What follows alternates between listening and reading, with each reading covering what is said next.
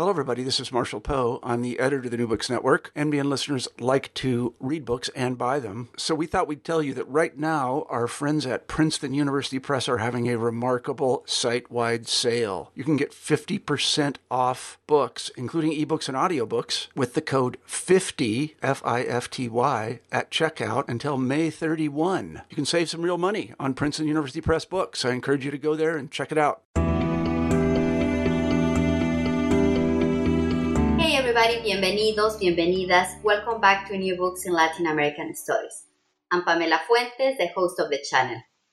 Today we'll be talking to Dr. Ignacio Aguiló about his new book, The Darkening Nation, Race, Neoliberalism, and Crisis, Crisis in Argentina.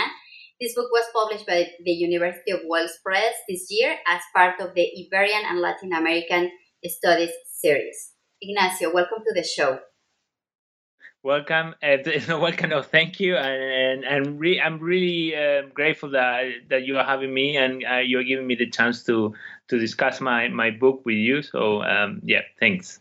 It's our pleasure to have you here. Uh, i wonder uh, if you could begin the interview by telling us a bit about yourself. Okay uh, yeah sure uh, I am I work at the University of Manchester. I'm a lecturer in Latin American culture studies, which I think will be the equivalent to uh, an assistant professor in the U.S. system. I've been working at Manchester for uh, five years. This is my fifth year. Uh, I mainly deal with cultural production, uh, but I have a particular interest in race, uh, looking at the different ways in which race mediates and shapes uh, social processes, focusing on uh, on literature, cinema, uh, music, art. So I work uh, across different forms of, of, of, cultural production, but with a, a, a focus on, on racial issues. Uh, so far, he, I have been mainly working on uh, Argentina, and now my latest project, about which I can say a few words later on, it's about the Andean uh, countries, particularly Ecuador. Um, I come from Argentina, and that's why my, I had an, a particular interest in this country uh, uh initially in my career, academic career. I studied sociology in Argentina. Then I came to the UK to do my PhD, which was more on on on um, culture studies. So I, I, I usually navigate between these two uh, disciplines. Not that they are very different, but obviously as a sociology, I didn't do much uh, literary analysis or, reading of, of, cultural texts. And that's something that I developed later on while I was doing my PhD. Uh, but I like uh, this kind of mixed profile that I have because in my research, yeah, I focus on, on cultural texts, but I, I always try to um, put them in context and I like uh, particularly to integrate more sociological uh, data and approaches in, in my study of, of uh, cultural products.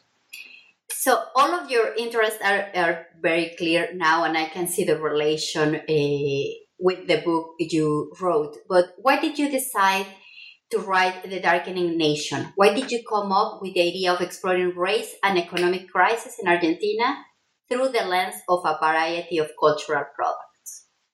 Well, it stems partly of my own experiences uh, being in Argentina during this crisis, uh, 2001, 2002, but also the years before and, and the, the years immediately after were uh, particularly uh, dramatic, and I, I, experienced them quite um, closely because I was there. I participated in the protests.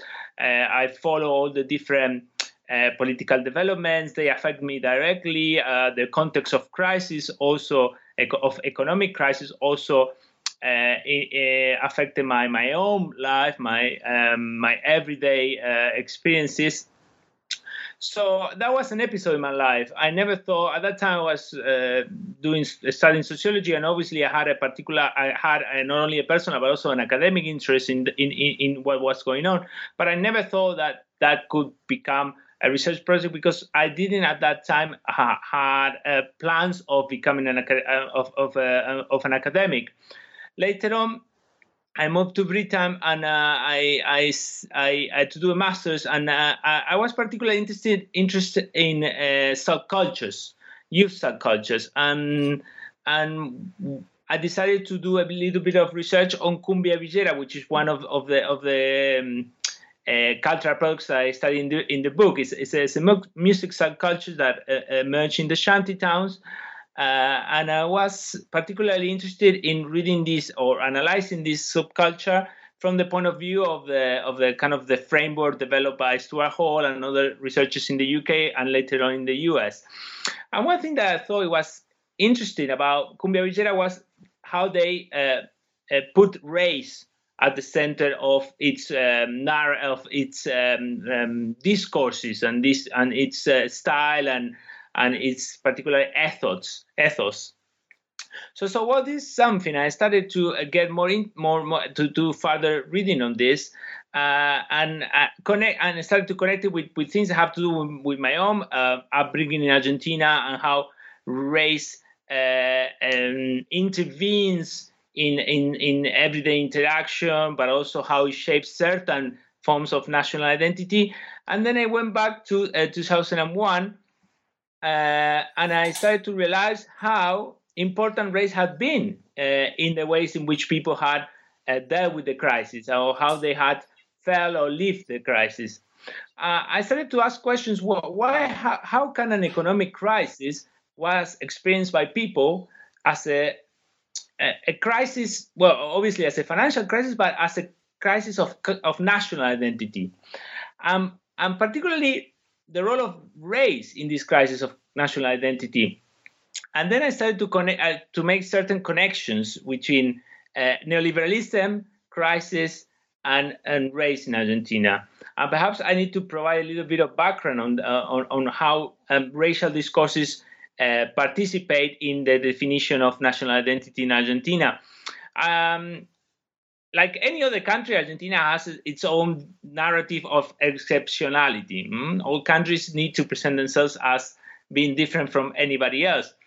Uh, not that they are actually different, but they need that uh, discourse in order to um, articulate uh, community, right?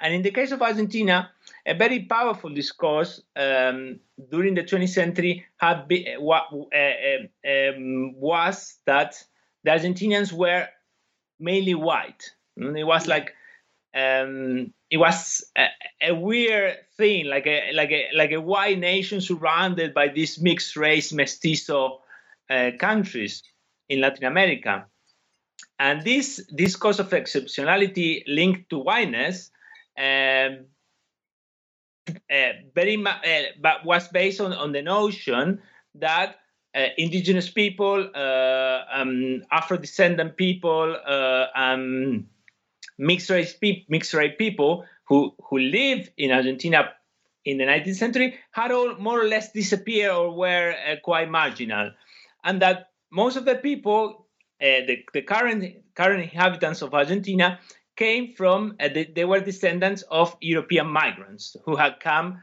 uh, at the turn of the 20th century. And so there is this, these are the foundations to, uh, to for, for this course of, of, of, difference, of we are different because we are, uh, we are all white and we are all coming from these Europeans. And this discourse has been very successful in articulating national identity in Argentina uh, but also abroad, it has been um, more or less successful because I remember one quote by Octavio Paz. He says uh, in this quote, uh, in this, uh, he says the Mexicans come from the Aztecs, the Peruvians from the Incas, and the Argentinians from the boats. So this ah. idea of transatlantic immigration, and um, and if I look at my own family history, well, this is true because three of my four um, grand, grandparents they, they are Europeans. The, the other one is from the Middle East. Um, so, like any discourse, there is an element of a discourse of national and identity. There is an element of truth. It's true that Argentina, a lot of Argentinians have European ancestry, and actually, what I, what I, I was able to to find out is that if you take uh, if you look at that particular time of the big waves of migration from Europe to other parts of the world, and you look at settled societies like Australia, New Zealand, the United States, Canada, Argentina, well, and other Latin American countries, Argentina comes second uh, uh, after the United States in terms of the numbers of Europeans who migrated there. Uh, but there is a difference here. The United States already had a big, a large population, so the receiving population was quite, quite, quite big.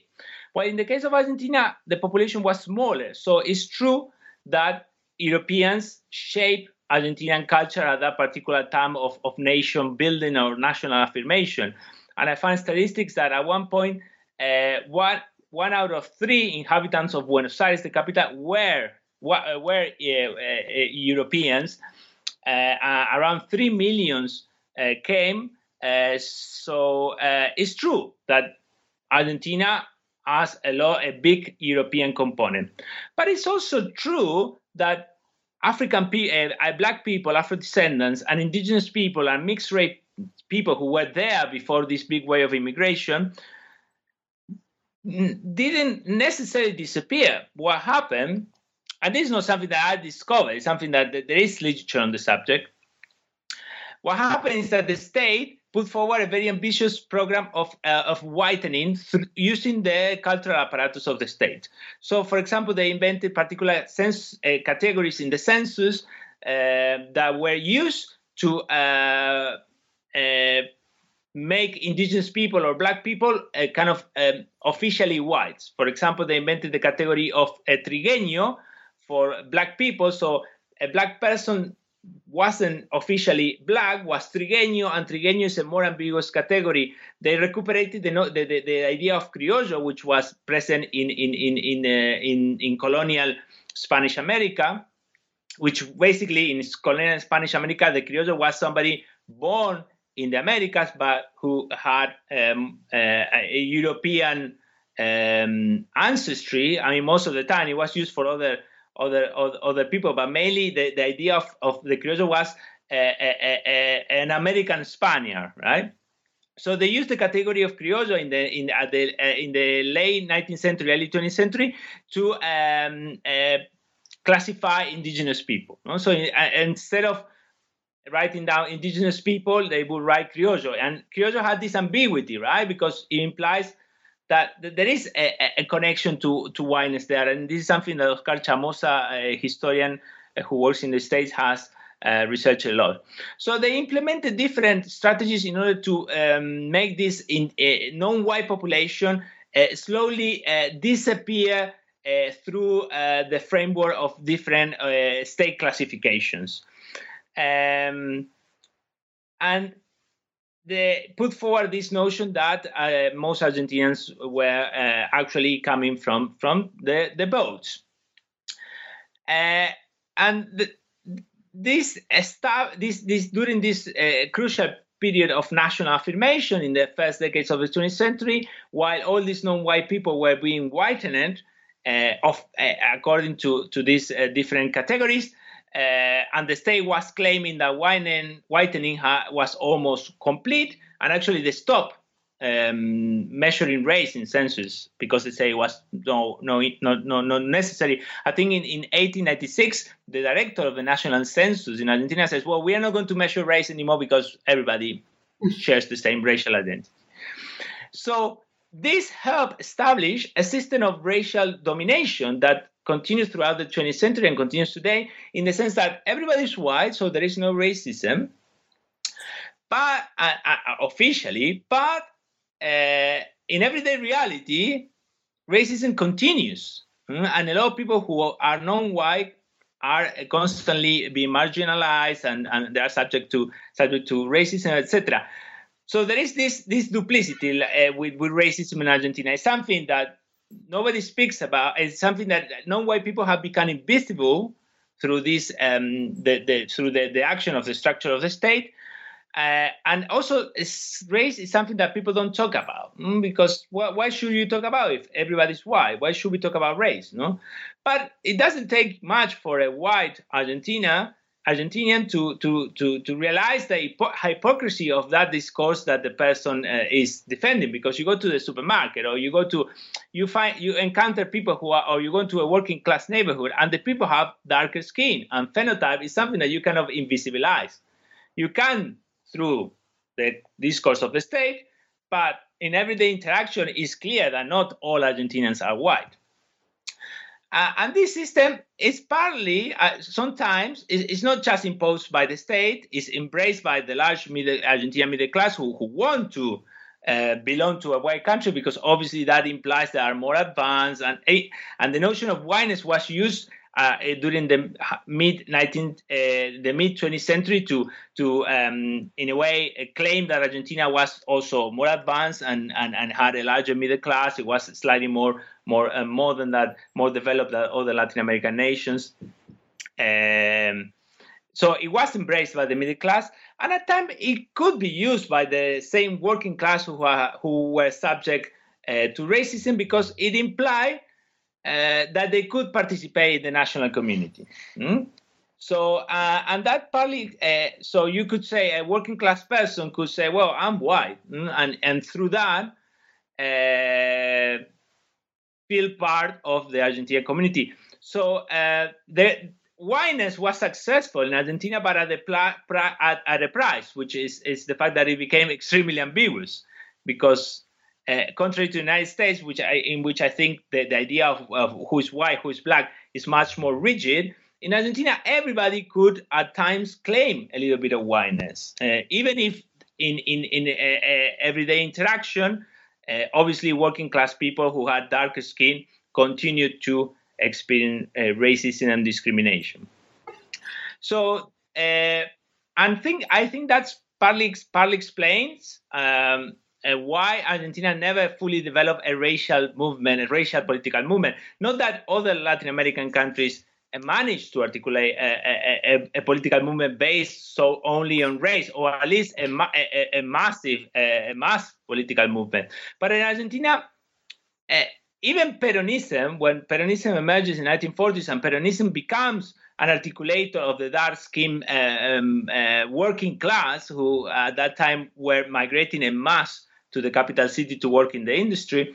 Peronism becomes an articulator, and the, and, and clearly the uh, anti-Peronist uh, middle class, uh, particularly in Buenos Aires, interpellate uh, uh, uses racial uh, language to um, refer to these masses. No? They, there is this, this famous phrase "cabecita negra."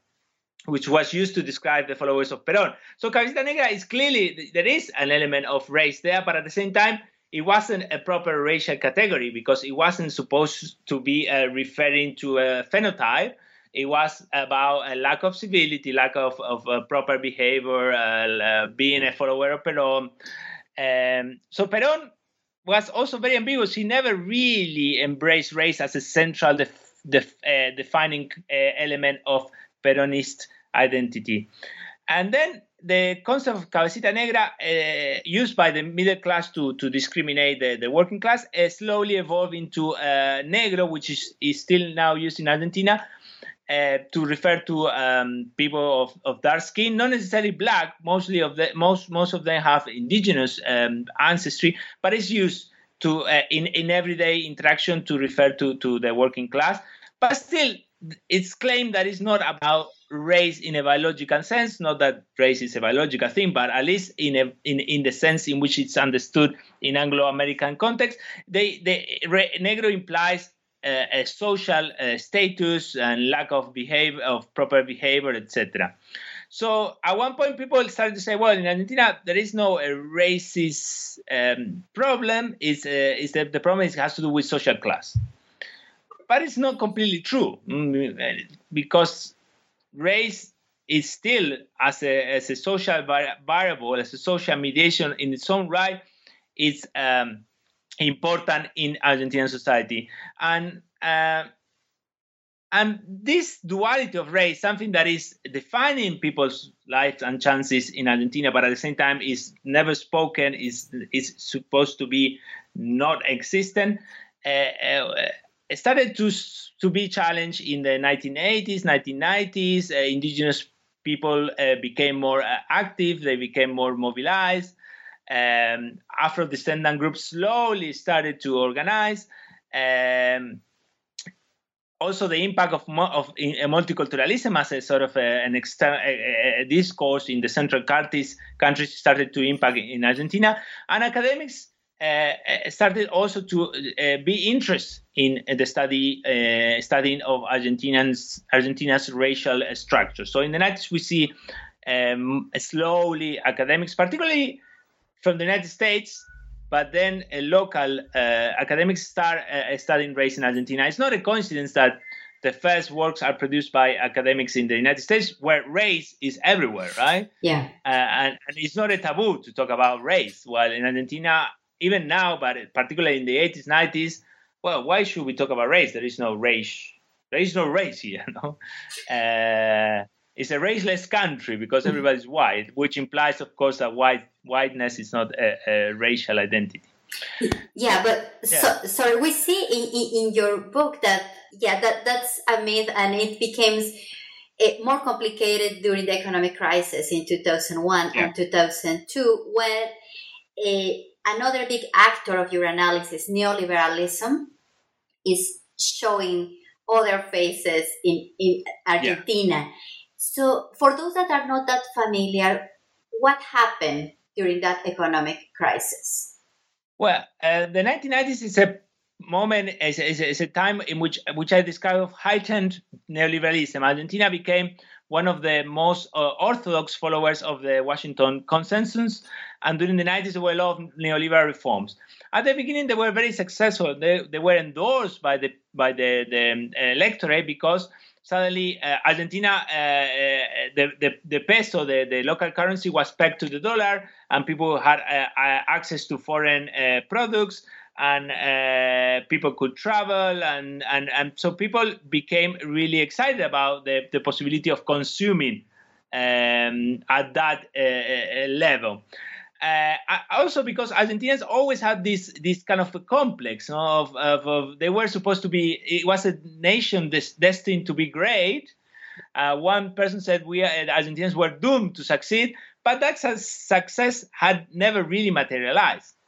So neoliberalism suddenly people think, well, we are part of the first world, first world, and that was one of the of the the, the slogans of the, the president at the time, Carlos Menem. Argentina es ha entrado en el primer mundo. Argentina, Argentina now is, is has entered the first war. You can uh, is is participating. Finally, is is is, is taking its place in in the kind of the, the transnational uh, network of developed nations and also white nations. No?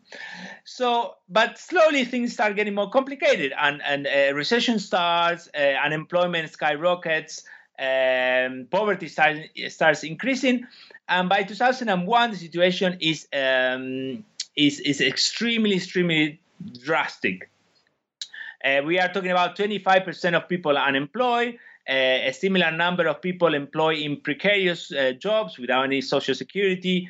Uh, uh, also, a lot of anger at the political establishment. Uh, and in, in, December 2001, we have a series of, of protests, uh, riots, food riots. Uh, the president declares a state of siege, and people take to the streets. Uh, they, there is a there are a lot of demonstrations throughout the country. A lot of people die because of a very harsh repression. The president uh, resigns. The, there is this odd thing: we have five presidents in a week until somebody finally takes over. Uh, there is uh, the savings in the banks are frozen, so there are capital controls. People cannot withdraw their money, um, uh, and uh, yeah, the situation is, is is is very severe. And in this context, produced by neoliberalism, this crisis of, of, of, of uh, produced by neoliberalism, this is where I, where I start seeing that people not only experience this as a oh yeah well the, econo- the economy is in is, is, is a disaster but they also see how their aspirations of becoming first world citizens uh, collapse uh, and they experience this crisis of national identity, but also a crisis of whiteness. And people start thinking, middle class people who were the first ones to endorse this, this notion that Argentina, through neoliberalism, where um, uh, was entering the first war, these this, uh, disenchanted people start uh, uh, ex- thinking that are, the, the nation is becoming darker. The nation is darkening. Uh, because it's becoming more Latin American. It's becoming poorer, more Latin American, and therefore darker.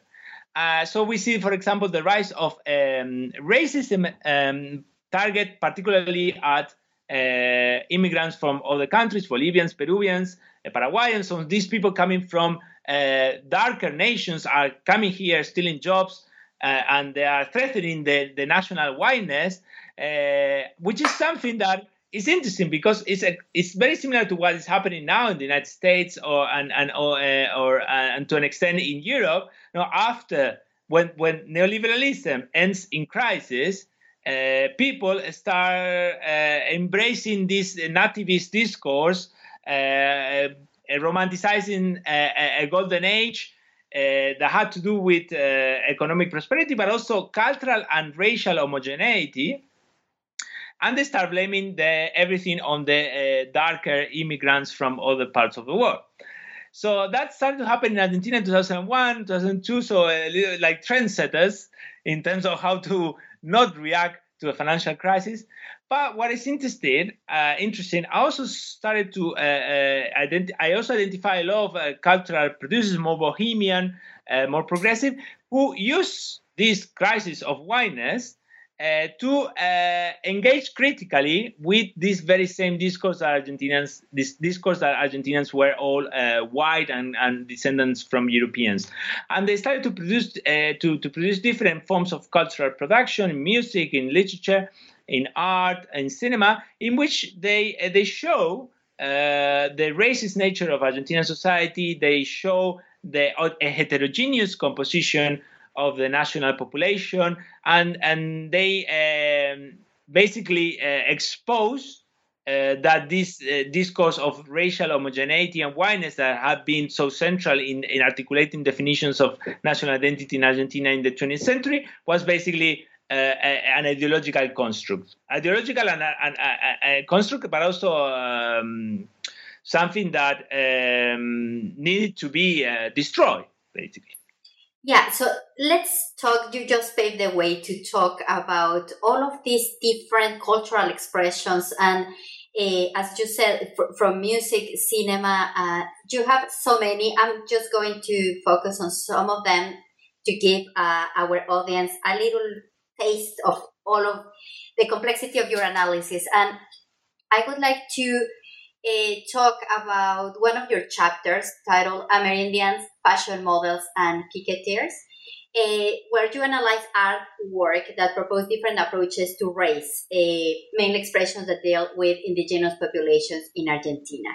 And these different approaches have um, a different uh, understanding or display of that. But I would like to focus on the fashion calendar you mm-hmm. analyze a fashion calendar and also other uh, forms of work art. Uh, I would like uh, you to please describe the calendar for your audience, for our audience, and I would like also to hear a little bit more about the gender aspects related to it. When you talk about the, and I quote, racialized economy of desire that neoliberalism exacerbated, what are the elements that you were taking into account and what were your conclusions? Mm. Uh, yeah, this particular uh, calendar was a calendar produced by a very famous uh, art photographer uh, who also works with, with in the fashion industry called Gaby Herbstein. Uh, and uh, she is, is, basically every year she produces a calendar which is um, presented and as a sort of a, an art object to be collected and, and, and there is a lot of uh, press around it.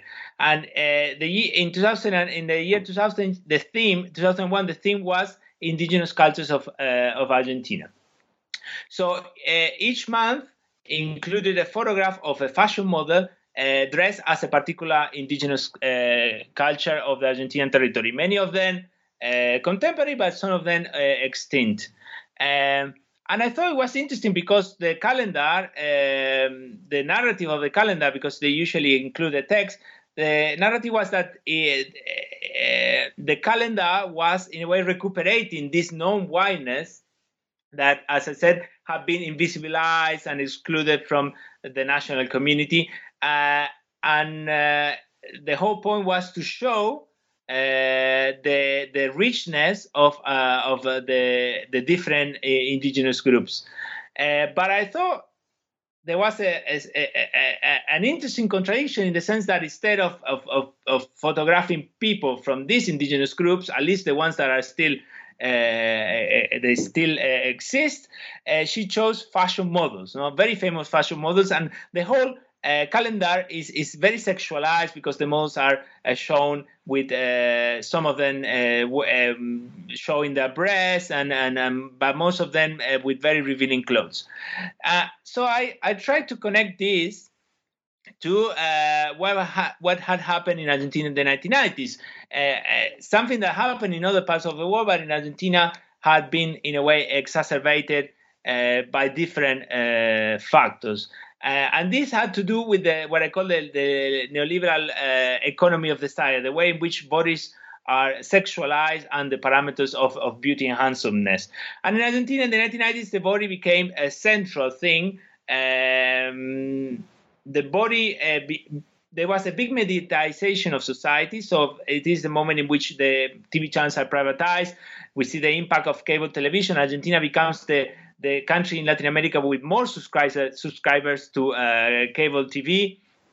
Uh, and everybody sexualizing uh, everybody, you know, even politicians uh, politicians are dating fashion models, uh, male politicians. Uh, female politicians are portrayed wearing revealing clothes in, in political magazines. And President Menem is somebody is, is, is, is, is constantly making references to his different affairs. And he likes to point out that he has he had um, meetings with different female celebrities like Madonna or Claudia Schiffer. Uh, uh, and, and, he likes to make suggestions about things that might not might have happened. Uh, so I thought, well, the, the calendar is, is an interesting example of how uh, the 1990s neoliberalism became, um, uh, in this context of neoliberalism, the body became hypersexualized, but according to very specific uh, parameters of beauty, which had to do with being white, uh, being European or having European ancestry, and it's not a coincidence that Menem, who uh, uh, uh was who is uh, short and he comes from the interior of Argentina, he has Turkish background, so therefore he's not fully white. Uh, like to brag about his meetings with these female celebrities or uh, well madonna is not very tall but but she's kind of white and and and, they, and blonde and and Xuxa and Claudia Schiffer. so this idea that he uh, uh, can have access to these white women but also he's whitening himself by being with these white women. So I took that to the and I, I started to analyze the, the, the, calendar according to these different uh, uh, um, elements, and I saw how uh, the calendar, of course, was extremely problematic in the sense that you had uh, this white, uh, very beautiful, beautiful, well, beautiful according to the to these parameters of beauty, very beautiful female fashion models, very sexualized, uh, acting or posing as indigenous um, uh, people. Hmm? and I thought, well, this shows also how these discourses, these critical discourses of whiteness in Argentina at the same time had their own issues mm? because they were uh, many of them were criticizing criticizing whiteness in Argentina and this uh, this and racism in Argentina, but through um, the embracement of uh, another neoliberal product, which is a kind of postmodern multiculturalism that uh, uh, celebrates uh, indigenous cultures or non-white cultures as long as they are not threatening to the state and to um, the markets. No? And this is what uh, I don't remember the name of the author at the moment, but it's, it's, it's this uh, has been described as the permitted Indian, the Indio permitido. No? Um, so that showed uh, an interesting dimension of many of these critical discourses that I have studied. Many are progressive in multiple ways, but uh, many of them also uh, reproduce certain aspects of neoliberalism that have to do with a very light understanding of multiculturalism uh, and an understanding of multiculturalism as, as a structure that celebrates diversity as long as it's valuable for the market and as long as it's not a political uh, it doesn't pose any threats to the status quo. Uh, so uh, I, I, think this calendar offers a, a good example of that. Uh, but I also found that there is a certain possibility of uh, subverting this, this the, the, calendar uh, through uh, uh, what could be described as, as, a, as a taste for kitsch. Uh, when you see uh, this very again very uh, according to the neoliberal economic desire very beautiful white models portray indigenous cultures you instantly the, the photos are very kitsch. Uh, and if you if you this kitsch leads you to instantly uh, see the discrepancy between the model and what the model is supposed to represent uh, and you clearly see that these people are not indigenous so whiteness, the whiteness of the model, which it wouldn't be, uh, it would be invisible in any other context, in the sense that in Argentina, because everybody's white, a whiteness is naturalized and is taken for granted. But in this case, the whiteness comes to the fore because it's instantly uh, catching your attention. Well, this is not an indigenous person. So whiteness becomes denaturalized. It becomes uh, it's exposed. So at least I think unwittingly the calendar ends up uh, showing the uh, the ideological dimension of Argentina's discourse of race. And I think in that sense, you could say that the calendar could eventually perhaps allow for a critical, a more critical engagement with whiteness than the one that uh, the, the author and, and the first reading of the calendar might uh, uh, suggest. And let's talk about other bodies and other uh, stories you have in your book. Mm. Your book is rich of engaging stories, and as I told you off the air, we could talk about them, but we don't have sadly as much time. But one of these really uh, engaging stories is in chapter four, where you study mm. Bolivian immigrants as a racialized figure, as yeah. signifiers of no non-whiteness in films. The opening paragraphs of this chapter describe an infamous soccer match. In 2009, Argentina lost against Bolivia six goals to one.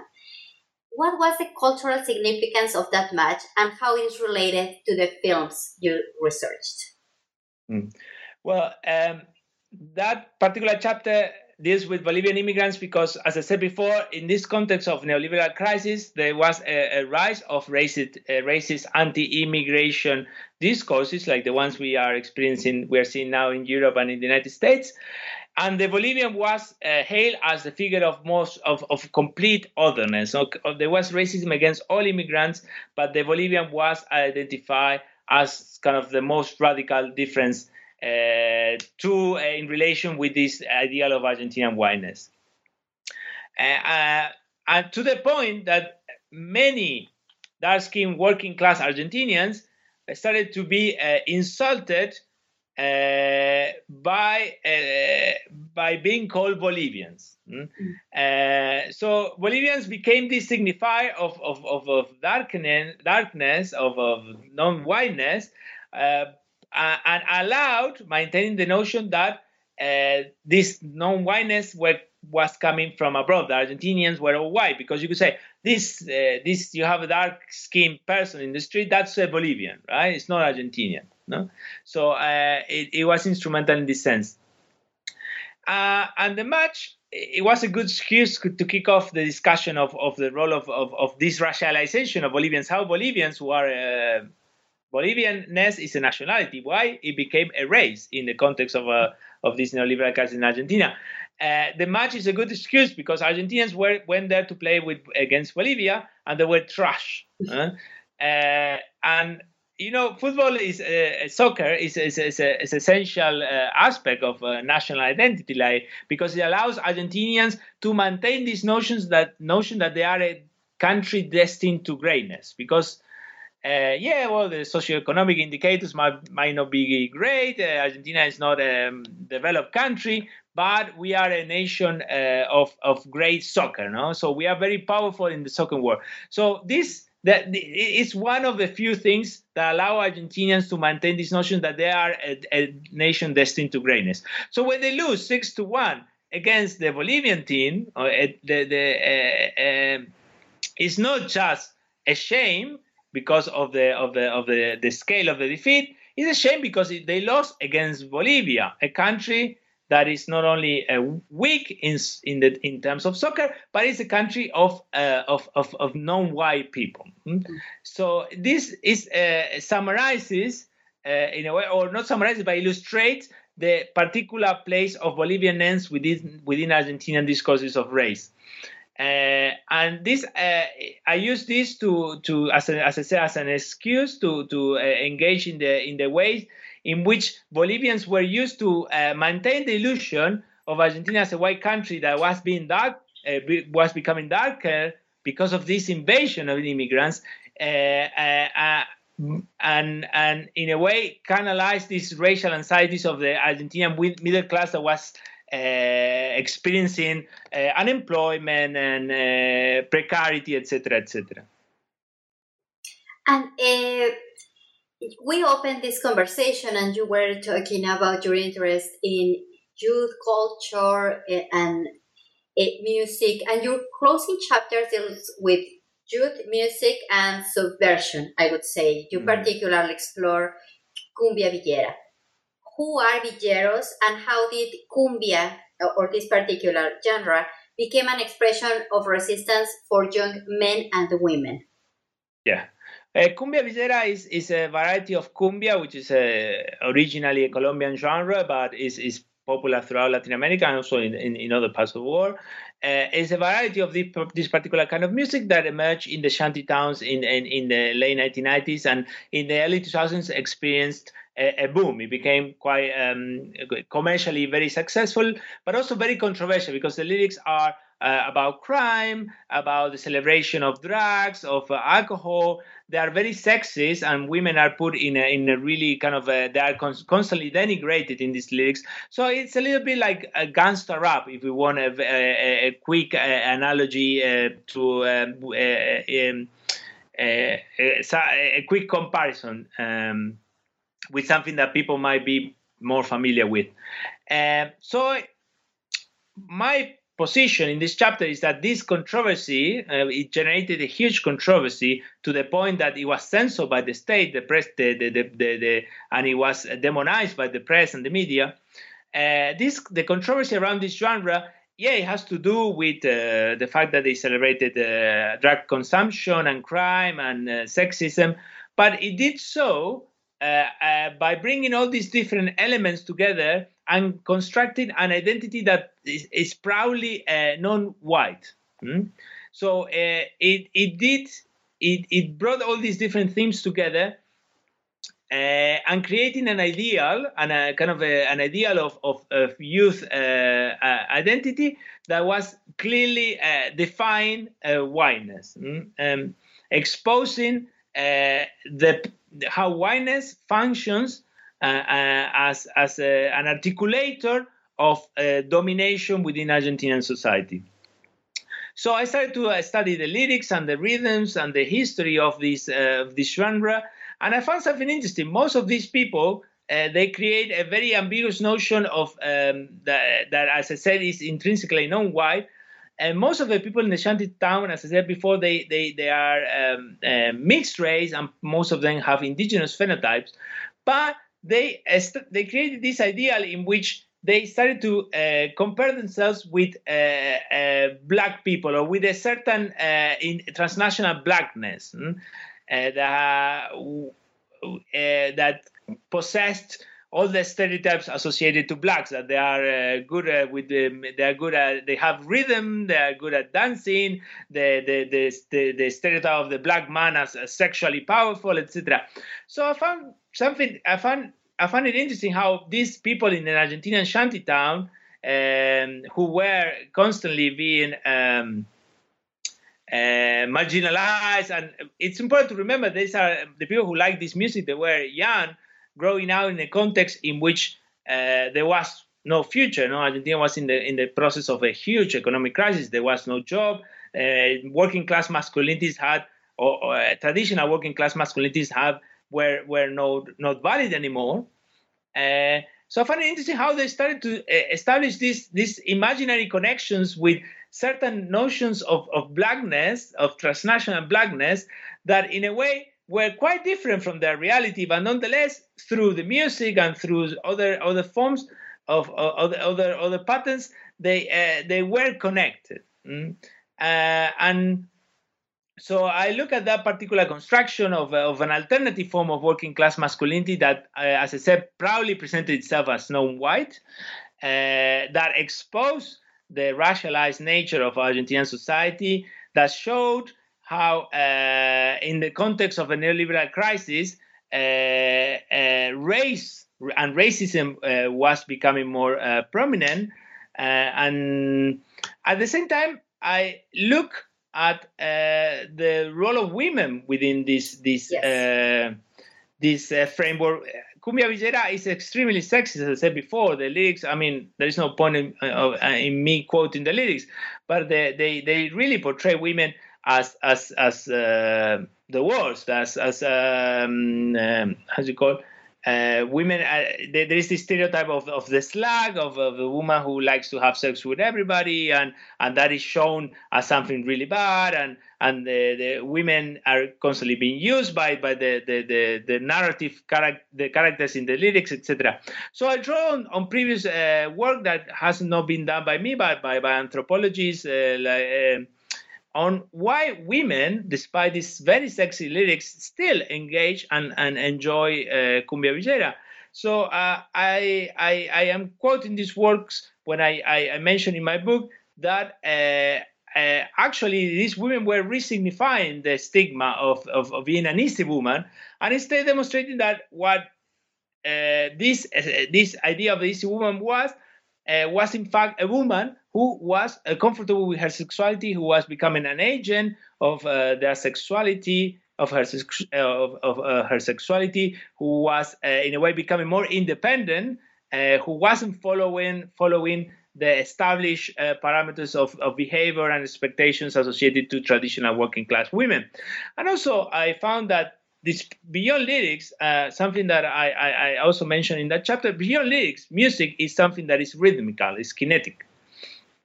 So Cumbia Villera, because of its particular characteristic, is, is very slow. It has a kind of a very uh, draggy uh, um, uh, sound. Uh, it allowed people to dance alone without necessarily dancing with a partner, without uh, any com- without complicated choreographies, uh, without necessarily having to be in the dance hall with a, a man, as it's is the case in traditional cumbia. So this allowed women to also be more independent in the nightclub, inside the nightclub at least, right? In the sense that they could dance alone or dance with uh, girlfriends and, and do whatever they wanted. Uh, at least uh, within the context of the dance hall, of course, there is a lot of sexism and misogyny and, and violence against women in Argentina.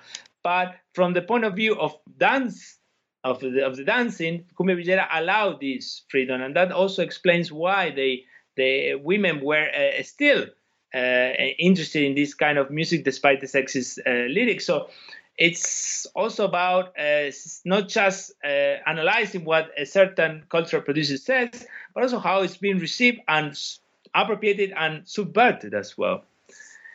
Yeah, that's that's fascinating.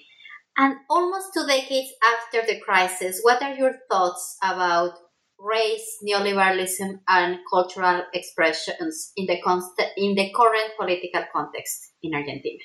Mm. Uh, for me, uh, why I think this this work is relevant is uh, partly because it contributes to uh, the scholarship on, on, on race in Argentina, which is something that academics are starting to look at, but as I say, is still under discussed, and particularly focus on race in the context of the crisis, which is something that few people have done. Um, uh, and it also uh, offers some uh, perspectives to understand what happened afterwards. You know, in the aftermath of the crisis, when the situation became more normal, it became normalized. We have the government of the Kirchners, uh, and the Kirchners, in a way, channelized many of these uh, claims for a more inclusive notion of the nation uh, that had be, that was the result of the of, of the 2001 2002 crisis. So, so if you look at many of the policies that the Kirchner uh, uh, couple uh, carried out, at, at, least in cultural terms, is about uh, shifting from this notion of a white Argentina to uh, an Argentina that celebrates its um, uh, ethnic uh, and cultural diversity.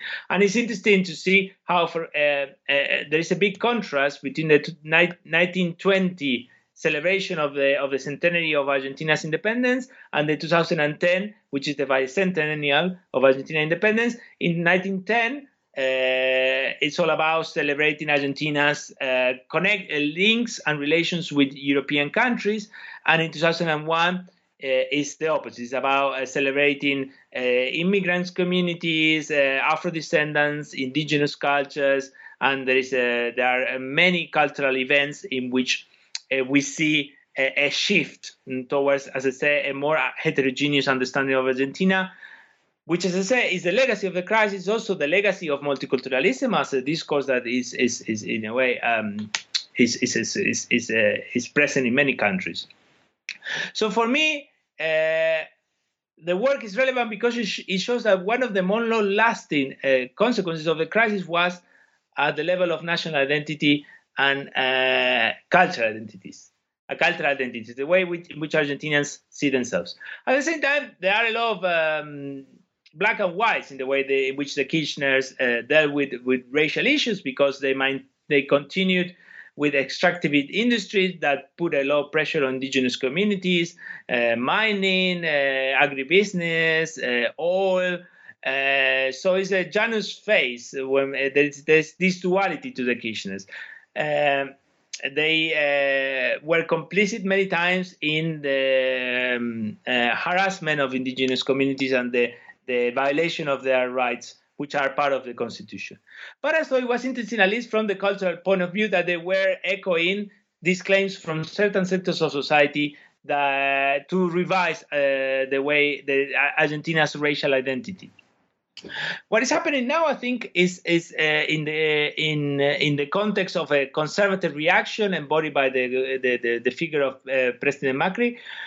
Uh, I think uh, although uh, Macri is trying to go back to certain ideas um, that are, can be characterized as, pre, as pre-crisis and is, is, is, is trying to sort of um, uh, turn the, the, the, clock back in certain areas. For example, human rights, he started to to doubt about uh, the number of people disappeared during the dictatorship. So there is an attempt to uh, recuperate certain conservative discourses that were quite established in Argentina. I think uh, there is no way in which he can go back to this this um, this notion that Argentina is intrinsically white, because I don't think social movements are going to allow him to do that. Uh, nonetheless, he is uh, accelerating or, or strengthening many measures that were in place before. Uh, Emma, um, a Mapuche activist was killed a few months ago, and another person who was as um, not he was killed by the, the, the police uh, in, in uh, who was who were repressing a protest in Patagonia. Another person, Santiago Maldonado, was also he died in, in very devious circumstances, also uh, while he participated in a in a protest by Mapuches. Uh, Macri has also uh, changed the immigration laws uh, that Kirchner had um, um, um, put forward, which was more, much more inclusive than the one we have now. Uh, so there is a return to certain racist discourses, but I don't think we, we can say we can. I don't think that, that this this is necessarily a complete return to um, this notion of this this Argentinian whiteness as, as a central pillar of, of national identity.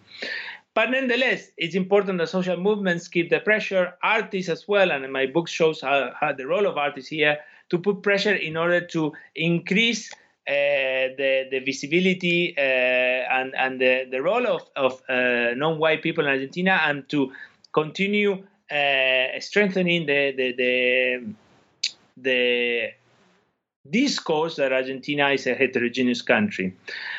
I think also the book offers some interesting um, uh, ideas to anybody who is um, following what's happening in, in many Anglo in, in, in, in the in the US and in, in Europe, in the sense that we have a disenchantment, disenchantment with neoliberalism, with the idea of cosmopolitanism as neoliberalism, the, the idea of cosmopolitanism that neoliberalism had put forward, the notion that, well, we are all multicultural societies. Again, a very mild notion of multiculturalism, but still a notion of multiculturalism.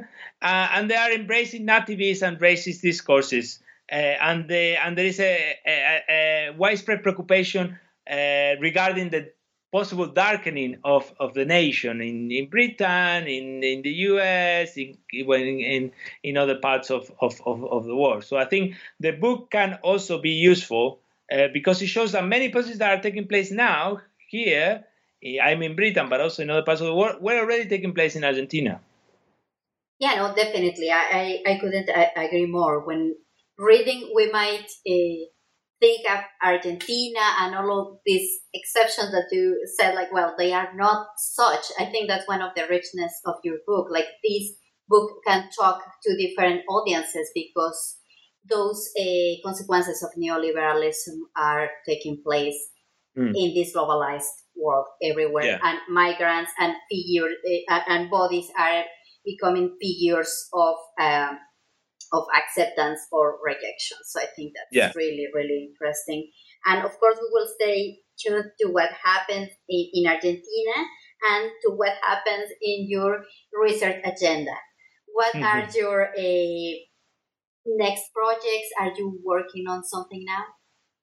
Yeah, at the moment I'm I'm uh, starting a new research project that has to do with has to do with uh, popular culture in the in the Andean countries, um, particularly with certain um, uh, with the, the impact of digital technology in uh, in these countries and how they uh, allow indigenous people to negotiate their their place not only within the national community but also in a globalized world. I mean, uh, there are a, uh, a, lot of research on the uses of digital technology by indigenous um, political movements and social movements, but I, am trying to sort of take a different uh, path because my uh, I'm I'm I'm researching on on things that are quite um, from a point from a political point of view they are quite uh, uh, mild or or even completely apolitical uh, Uh, certain uh, singers and certain artists and musicians who uh, have produced very kitsch uh, videos uh, on YouTube,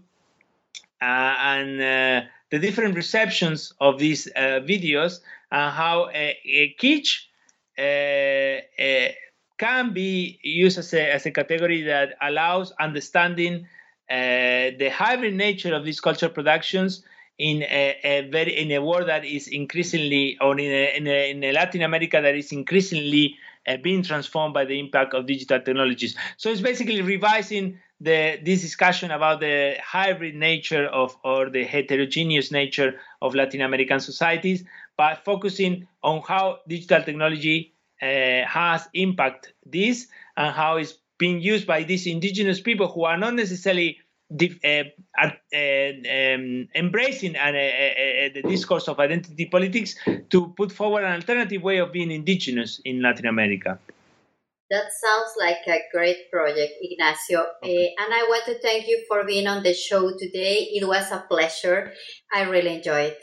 Take care. Thank you very much uh, to you uh, for your time and and for having me and, and for the questions and I hope it, it made sense all the things I said. It, it does. It does make sense. Thank you very much. Bye. Thank you. Bye.